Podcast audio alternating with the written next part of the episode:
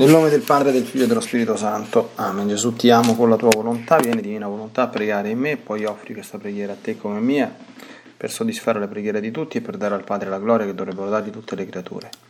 Mia Divina Maria, ti amo nella Divina Volontà, Regina Immacolata, Celeste Madre mia, vengo sulle tue ginocchia materne per abbandonarmi nelle tue braccia, per chiederti coi sospiri più ardenti che mi ammetta a vivere nel regno della Divina Volontà. Mamma Santa, tu che sei la Regina di questo regno, ammettimi a vivere in esso affinché non sia più deserto, ma popolato dai figli tuoi. Perciò, sovrana regina, a te mi affido, affinché guidi i miei passi nel regno del volere divino, stretto alla tua mano materna, guidare tutto l'essere mio, perché faccia vita perenne nella divina volontà. Tu mi farai da mamma e come a mamma mia ti faccio la consegna della mia volontà affinché me la scambi con la divina volontà e così possa restare sicuro di non uscire dal regno suo. Perciò ti prego che mi illumini attraverso questa meditazione per farmi comprendere sempre più e sempre meglio che cosa significa volontà di Dio e come vivere in essa. Ave Maria, piena di grazia, il Signore è con te, tu sei benedetta fra le donne, benedetto è il frutto del tuo seno Gesù. Santa Maria, Madre di Dio, prega per noi peccatori, adesso e nell'ora della nostra morte. Amen.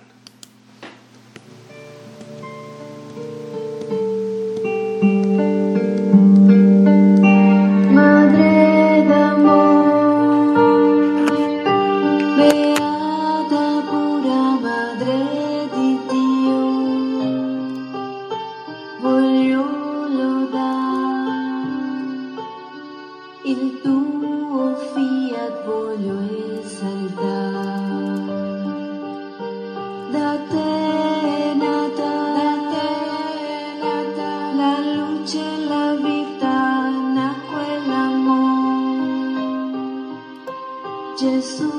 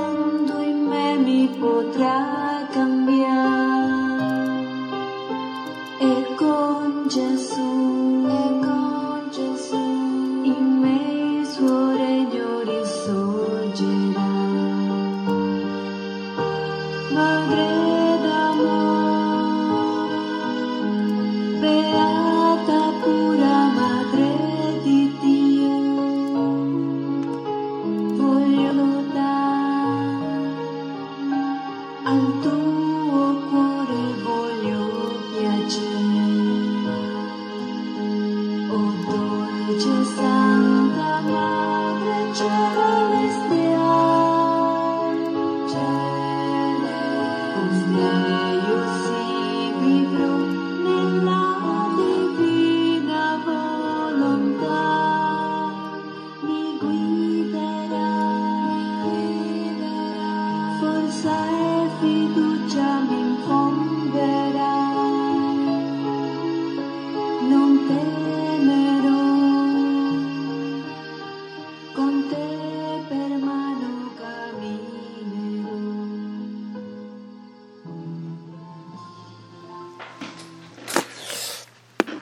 Libro di Cielo, volume 23, 18 dicembre 1927. Figlia mia, la mia mamma celeste possedeva la mia volontà, ne era talmente piena che rigurgitava di luce, ma tanto che le sue onde di luce si innalzavano fin nel seno della nostra divinità e facendosi vincitrice con la potenza del nostro volere divino che possedeva, vinse il Padre Celeste e nella sua luce rapì la luce del Verbo e lo fece discendere fin nel suo seno, nella stessa luce che si era formata in virtù della mia divina volontà. Mai avrei potuto scendere dal cielo se non avessi trovato in lei la nostra stessa luce, la nostra stessa volontà regnante in lei. Se ciò non fosse, sarebbe stato scendere fin dal primo momento in casa estranea. Invece io dovevo scendere in casa mia. Dovevo trovare dove far scendere la mia luce, il mio cielo, le mie gioie senza numero. E la sovrana celeste, col possedere la mia volontà divina, mi, po- mi preparò questo soggiorno, questo cielo in niente dissimile dalla patria celeste. Non è forse la mia volontà che forma il paradiso di tutti i beati? Onde come la luce del mio fiat mi tirò nel suo seno e la luce del Verbo discese, le luci si tuffarono insieme e la Vergine pura, regina e madre con poche gocce di sangue che fece scorrere dal suo cuore ardente, formò il vero della mia umanità intorno alla luce del Verbo e lo racchiuse dentro. Ma la mia luce era immensa e la mia mamma divina, mentre racchiuse la sua sfera dentro il vero della mia umanità che mi formò, non potette contenere i raggi, essi stralipavano fuori. Volume 23-22 dicembre 1927. Quando eleggo una creatura ad una missione che deve portare il bene universale in mezzo all'umana famiglia. Prima fisso e racchiudo tutti i beni nella eletta, la quale deve contenere tutto il bene sovrabbondante che devono ricevere gli altri, i quali forse neppure prenderanno tutto ciò che la eletta creatura racchiude. Ciò successe nell'Immacolata Regina che fu eletta per essere madre del Verbo Eterno e quindi madre di tutti i redenti. Tutto ciò che essi dovevano fare, tutto il bene che dovevano ricevere fu racchiuso e fissato come dentro una sfera di sole nella sovrana del cielo, così che tutti i redenti si aggirano intorno al sole della mamma celeste in modo che lei, più che madre tenerissima, non fa altro che imboccare coi suoi raggi i figli suoi per nutrirli con la sua luce, con la sua santità, col suo amore materno. Ma quanti raggi spande che non sono stati presi dalle creature perché ingrate non si stringono intorno a questa Madre Celeste? Dunque, chi è eletto deve possedere più di quello che dovrebbero possedere tutti gli altri insieme. Come tutti trovano luce nel sole, in modo che tutte le creature non, non prendono tutta l'estensione della luce e l'intensità del calore, così successe con la mamma mia. Sono tali e tanti i beni che essa contiene che più che sole espande i benefici effetti dei suoi raggi vitali vivificanti. Così sarà per chi è stata eletta per il regno della mia volontà.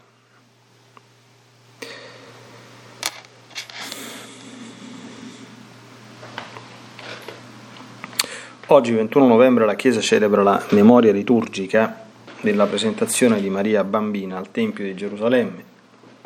È una memoria, come spiega il messale di origine devozionale, si fonda su un'antichissima tradizione, secondo la quale Maria Bambina, come era in uso presso quei tempi, specialmente da parte tribù, della tribù regale di Giuda, a cui tra l'altro Maria Bambina apparteneva, e le fanciulle, prima di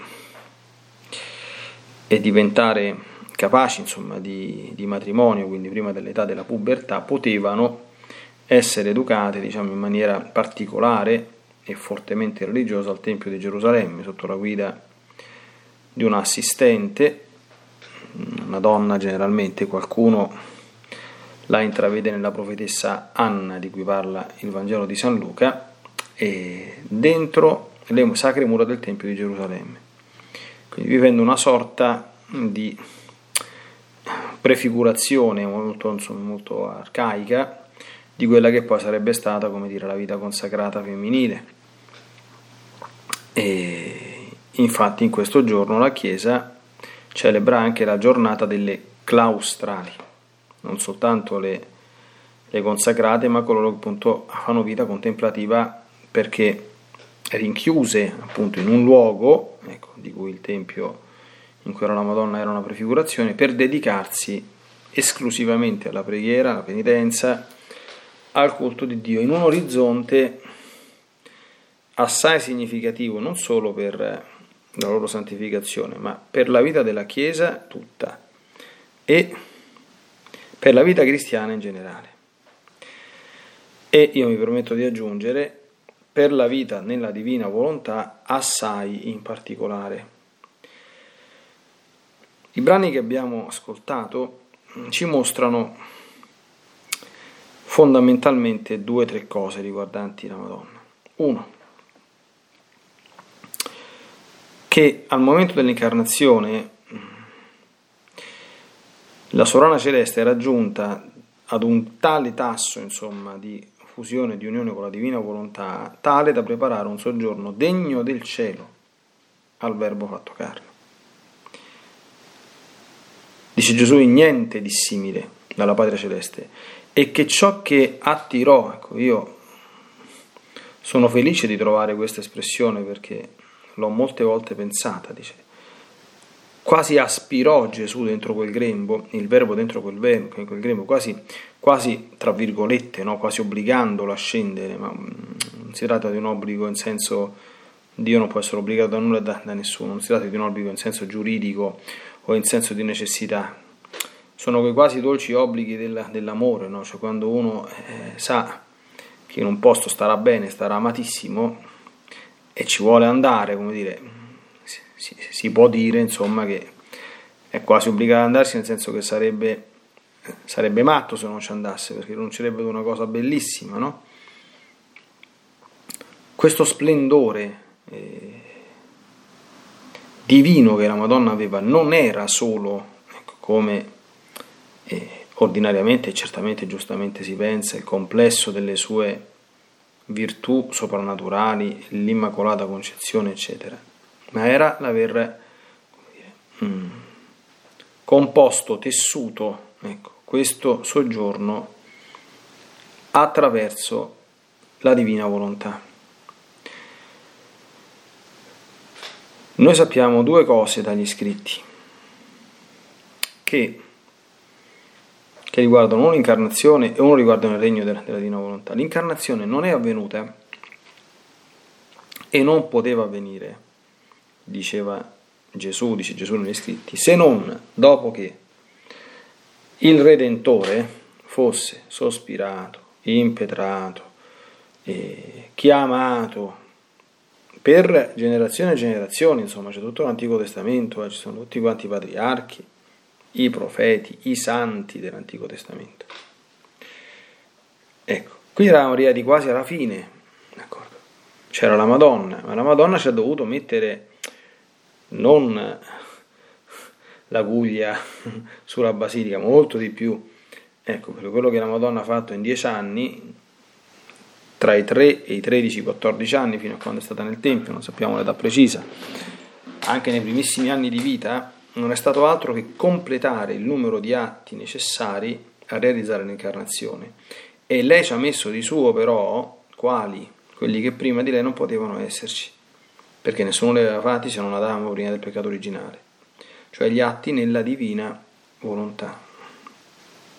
Quando la misura è stata colmata, il verbo si è fatto carne.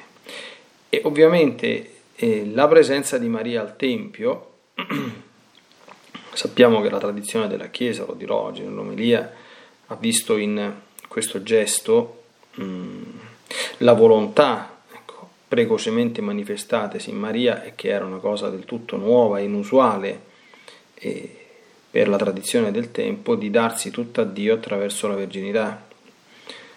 Eh, il momento della presentazione di Maria al Tempio è anche il momento in cui la Chiesa mh, mm, ravviva, eh, ravvede scusate, un una manifestazione chiara della volontà della Madonna di darsi tutta a Dio e di non voler conoscere nulla e nessuno all'infuori di Lui, cosa evidentemente verissima. Ecco, ma è anche vero che stare lì, a differenza di vivere in un contesto familiare pur santissimo come era quello dei santi Giacchino ed Anna, significava per lei potersi completamente immergere nel silenzio e nel nascondimento più assoluto.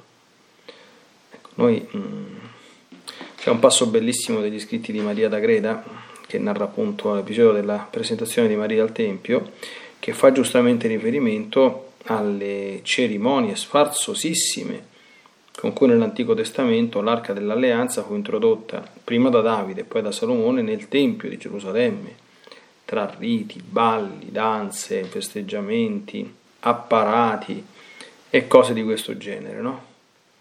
Dice, eh, ma la Madonna noi la invochiamo come l'arca della, cioè l'ingresso di Maria nel Tempio era prefigurato certamente, no? tipologicamente, dall'ingresso dell'antica arca dell'alleanza nel Tempio. Quindi l'arca che avrebbe portato l'alleanza con la A maiuscola stava per entrare e non se ne è accorto nessuno, come questo, come non c'è stato nessun apparato, nessuna... Ecco, e qui c'è un punto, a mio avviso, primo punto grosso di riflessione, che ripeto vale per la vita cristiana in generale e per la vita nella divina volontà in particolare. Alcune cose. Uno, le opere di Dio non amano, questo lo dice anche Gesù nel Vangelo, manifestarsi con eh, segni esteriori, visibili e appariscenti. Dio fa le cose più grosse, più grandi, in un clima di assoluta normalità, che nessuno si accorge di niente. Dio rifugge dal chiasso e dai rumori e dai palcoscenici. Eh? Cioè, lo stile di Dio, sotto questo punto di vista, non è proprio eh, all'antipode degli stili sociali e culturali che abbiamo oggi mondo dello spettacolo, riflettori, telecamere, social network, eccetera. Proprio zero assoluto. Cioè, Dio non fa un post su Facebook per fare sbandierare, per fare pubblicità e poi fa una cosa. Ecco, mi si perdoni insomma l'espressione un po' eh, santamente scherzosa che fa riferimento a, al nostro mondo attuale, no? Non è così. Primo. Secondo, le cose più grandi avvengono nel silenzio, nel nascondimento e nel nostro rapporto interpersonale a cuore a cuore con Gesù. Cioè la Madonna per realizzare l'opera della incarnazione, che cosa ha fatto? Cose grandissime e cose apparentemente semplicissime. Si è andata a ritirare dieci anni in convento, diremo oggi. Silenzio. A fare cosa? a fare gli atti, a pregare, a esercitare certamente tutte le virtù, l'ubbidienza, la vita fraterna, la dolcezza, l'umiltà, la misericordia, la pazienza che aveva insomma nel, nel, nella vita che vivevano lì, con, con, che è una vita simil monastica, insomma, quindi con le sue amiche, con le sue compagne, con le persone incaricate per la sua educazione, nel servizio del Tempio, nel, nella, nella preghiera nel, comunitaria, nei pasti, nel dormire. Questo ha fatto. E, e come ha impiegato questo tempo di silenzio? Atti, atti, atti, atti e atti. Che cosa significa quando si parla di atti? Perché molte volte io noto, insomma, eh, quando uno parla è meglio che dica una parola in più per essere ben compreso piuttosto che uno nemmeno non capisce. Atti sono atti interiori. La Madonna passava le giornate nel agire, pregare, muoversi, invocare il Signore, girare nella divina volontà. Faceva questo. E sotto questo punto di vista la vita di Luisa Piccarreta è stata marianissima al 100%. Eh. Certo, poi a un certo punto la Madonna uscirà dal Tempio e Gesù gli ha chiesto di fare anche altro, perché ha dovuto eh, fare ben altro, ma sua, questo suo stile l'ha mantenuto per tutta la vita per tutta la vita. Non ha fatto neanche un miracolo la, la, la Madonna. Dio non ha voluto che, che, facesse nessun miracolo quando stava sulla terra. Certamente perché ha fatto il più grande miracolo del, dell'incarnazione, no? questo lo spiega Gesù negli scritti e quindi dice chi ha fatto il più grande non serve che ne faccia anche gli altri, no? ma c'è sicuramente anche questo volere di rimanere nascosto questo San Luigi Monforte lo spiega benissimo nel Trattato della, della vera devozione, così come spiega, qui c'è un'espressione eh, di Gesù, che la sovrana celeste col possedere la mia volontà divina mi preparò questo, sorge, questo soggiorno, questo cielo, niente di simile dalla patria celeste. San Luigi dice che se vuoi trovare Dio, bene, devi, devi fare un biglietto che ti porti al paradiso, se sei capace, perché Dio trova, vive, vive lì, però Attenzione, l'altro posto dove lo trovi, c'è un altro paradiso, c'è un paradiso mistico dove Dio vive non in modo dissimile da come vive nel, paradiso, nel cielo empireo, che è la Madonna. Lì c'è tutto Dio. Ecco. Quindi questi sono punti, allora applicazione anche per la nostra esistenza, no? perché la, la meditazione stimola sempre, quando è fatta bene, la interiorizzazione, la introspezione, il confronto della nostra vita e poi le, le risoluzioni, i propositi per correggere, per rettificare. Ora io sono convinto che le cose più importanti accadono nel silenzio. Sono convinto che se voglio procurare il massimo bene possibile a me, anzitutto, alla Chiesa e al mondo, la cosa più grande che devo fare è fare questi atti nella divina volontà comprendendo bene che cosa significano. Quindi, cioè un atto di amore, un atto di riparazione fatto a Gesù, io sono consapevole di quante grazie, di quanto bene produce molto più di tante opere esterne, di tante chiacchiere, di tante prediche o robe di questo genere. Sì o no? Cioè mh, la comprensione di queste dinamiche, a mio avviso, è così importante che se fosse davvero interiorizzata, determinerebbe un cambio proprio epocale nello stile proprio ecclesiale, che diventerebbe tutto divino, soprannaturale.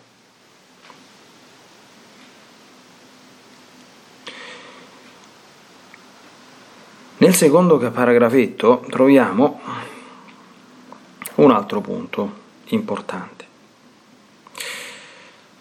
E cioè, quando Dio elegge, questo in generale, una creatura ad una missione che deve portare un beneficio a tutti, cosa fa? Fissa e racchiude tutti i beni in questa creatura eletta. Perché? Perché questa creatura eletta deve contenere tutto il bene che devono ricevere gli altri. i quali forse, specifica, neppure prenderanno tutto ciò che l'eletta creatura racchiude.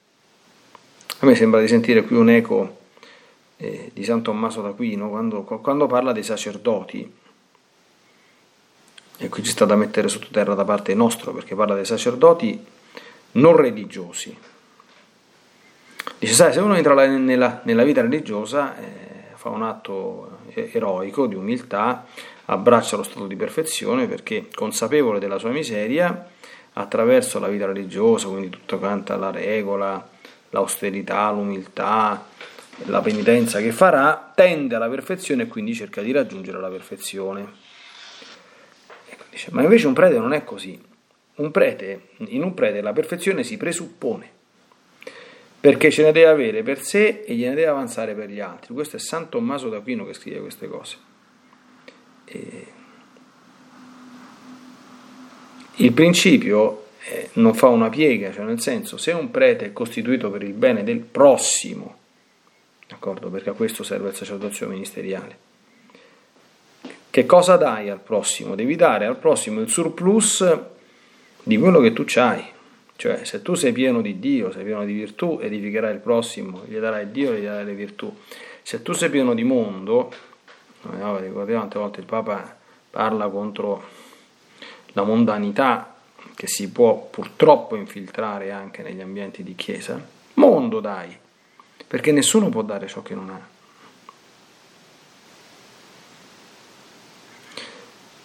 Allora, la madre di tutti i redenti, quindi tutto ciò che essi dovevano fare e tutto il bene che dovevano ricevere fu racchiuso e fissato dentro la mamma celeste.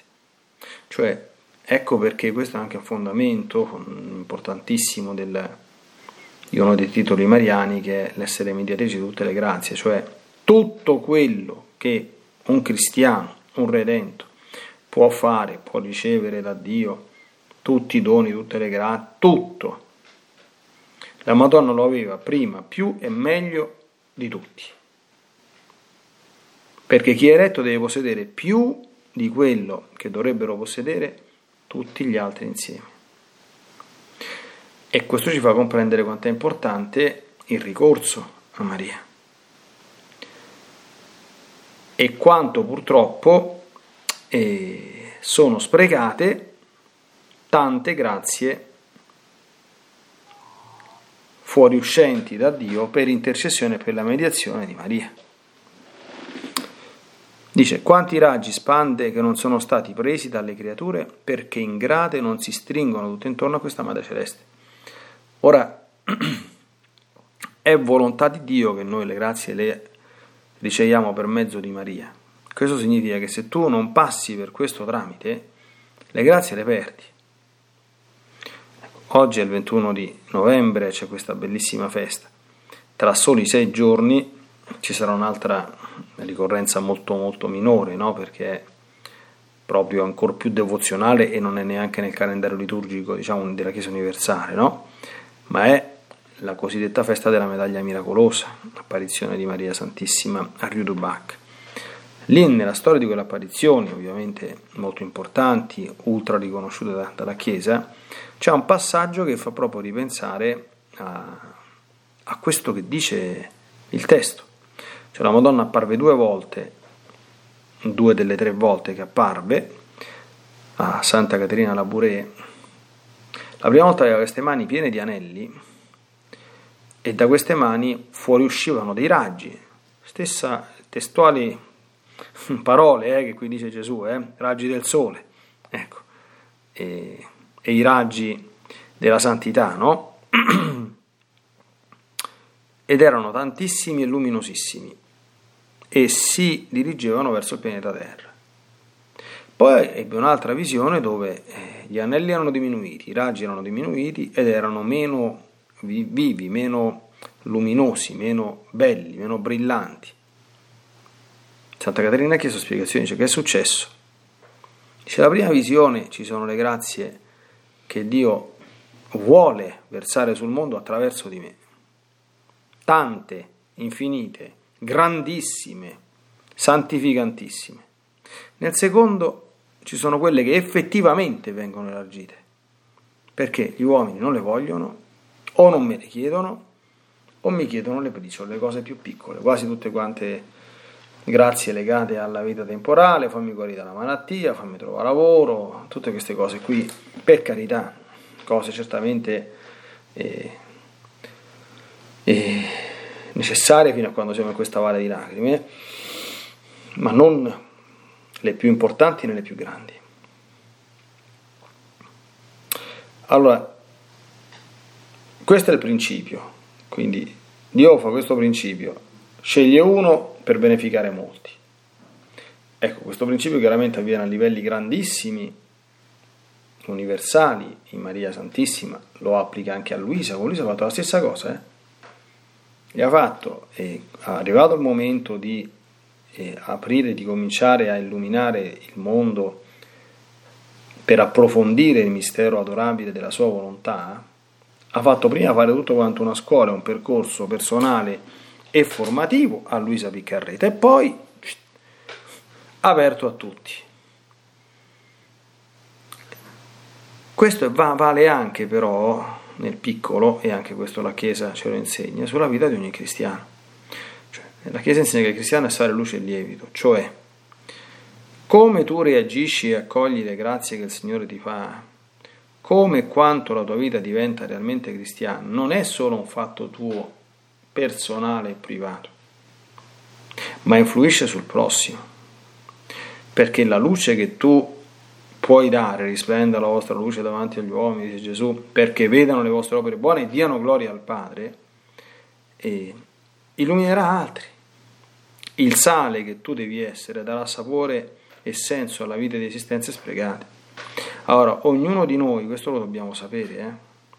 questo vale per antonomasia, vale soprattutto, vale di più certamente per i ministri, ma vale anche per i fedeli. Cioè, dalla tua vita, dalla tua testimonianza cristiana, dipende la vita di altri. Questo è sicurissimo, questo qui è. Eh. Per chi ha la famiglia, da genitori santi dipende la santità dei figli. Da una santa coppia di sposi generalmente escono fuori santi matrimoni per i figli. D'accordo? eccetera. Quindi c'è questa, questo principio dell'unità del genere umano tale che il bene riverbera e non soltanto il bene, il bene, il bene così come il male trascina nel bene o nel male. perché i buoni esempi edificano e gli scandali distruggono. Ecco, quindi questo dobbiamo sempre tenerlo presente. Il segreto per tendere al maggior bene possibile è la lezione che ci dà la Madonna oggi. Una grande vita interiore, perché questo insomma poi è la sintesi e anche la presenza delle australi nella, nella Chiesa ci dice due cose. Primo che la cosa più importante è la preghiera, cosa che molti dicono ma pochi ci credono. E, e secondo che la cosa più importante è la vita interiore, è quello che accade dentro senza che nessuno lo sappia. Sono le operazioni che l'anima e Dio fanno nel segreto e che si ridondano in benefici fuori di sé senza che nessuno le sappia, nemmeno il diretto interessato, lo sa soltanto il Padre Eterno, noi le sapremo soltanto nell'altro mondo, ma che sono quelle più grandi e quelle più importanti. La vita della Madonna, la vicenda della Madonna, il fatto che la Madonna è stata l'imperatrice, la regina del regno della divina volontà, è, ne è l'attestato come supremo per antonomasia. E chi non entra in questi orizzonti annaspa, ecco, diciamo così, eh, un po' come una gallina svolazzante in maniera goffa, ma non, non vola, eh? non ci entra nel regno della divina volontà se non entra in questi orizzonti, impossibile. È impossibile, perché è un mondo essenzialmente e anzitutto profondamente interiore dove la persona è interpellata nella sua uh, individualità e nel suo rapporto interpersonale appunto con Dio e col mistero del suo volere, che deve imparare ad accogliere, ad abbracciare e a rendere fecondo dentro la propria anima.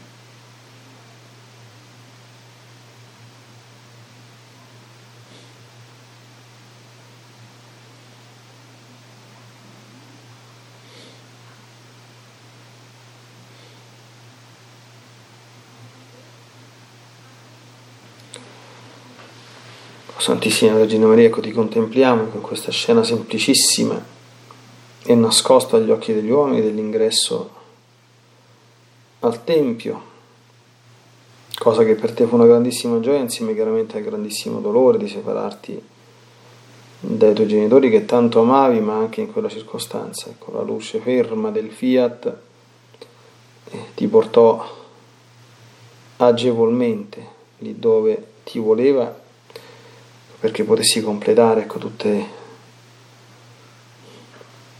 potremmo dire, le pratiche mancanti e molto grosse, insomma, quelle che si svolsero dentro la tua anima all'avvento del Salvatore.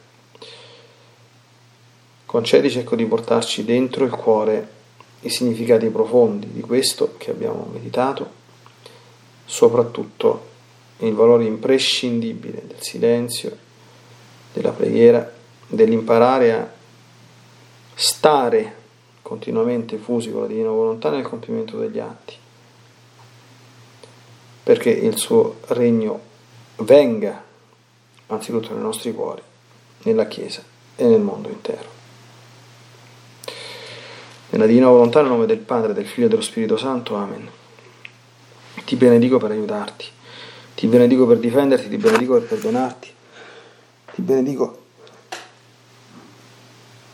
per liberarti da ogni male, ti benedico per consolarti, ti benedico per farti santo, ti benedico dunque nella divina volontà, nel nome del Padre, del Figlio e dello Spirito Santo. Amen. Fiat Ave Maria.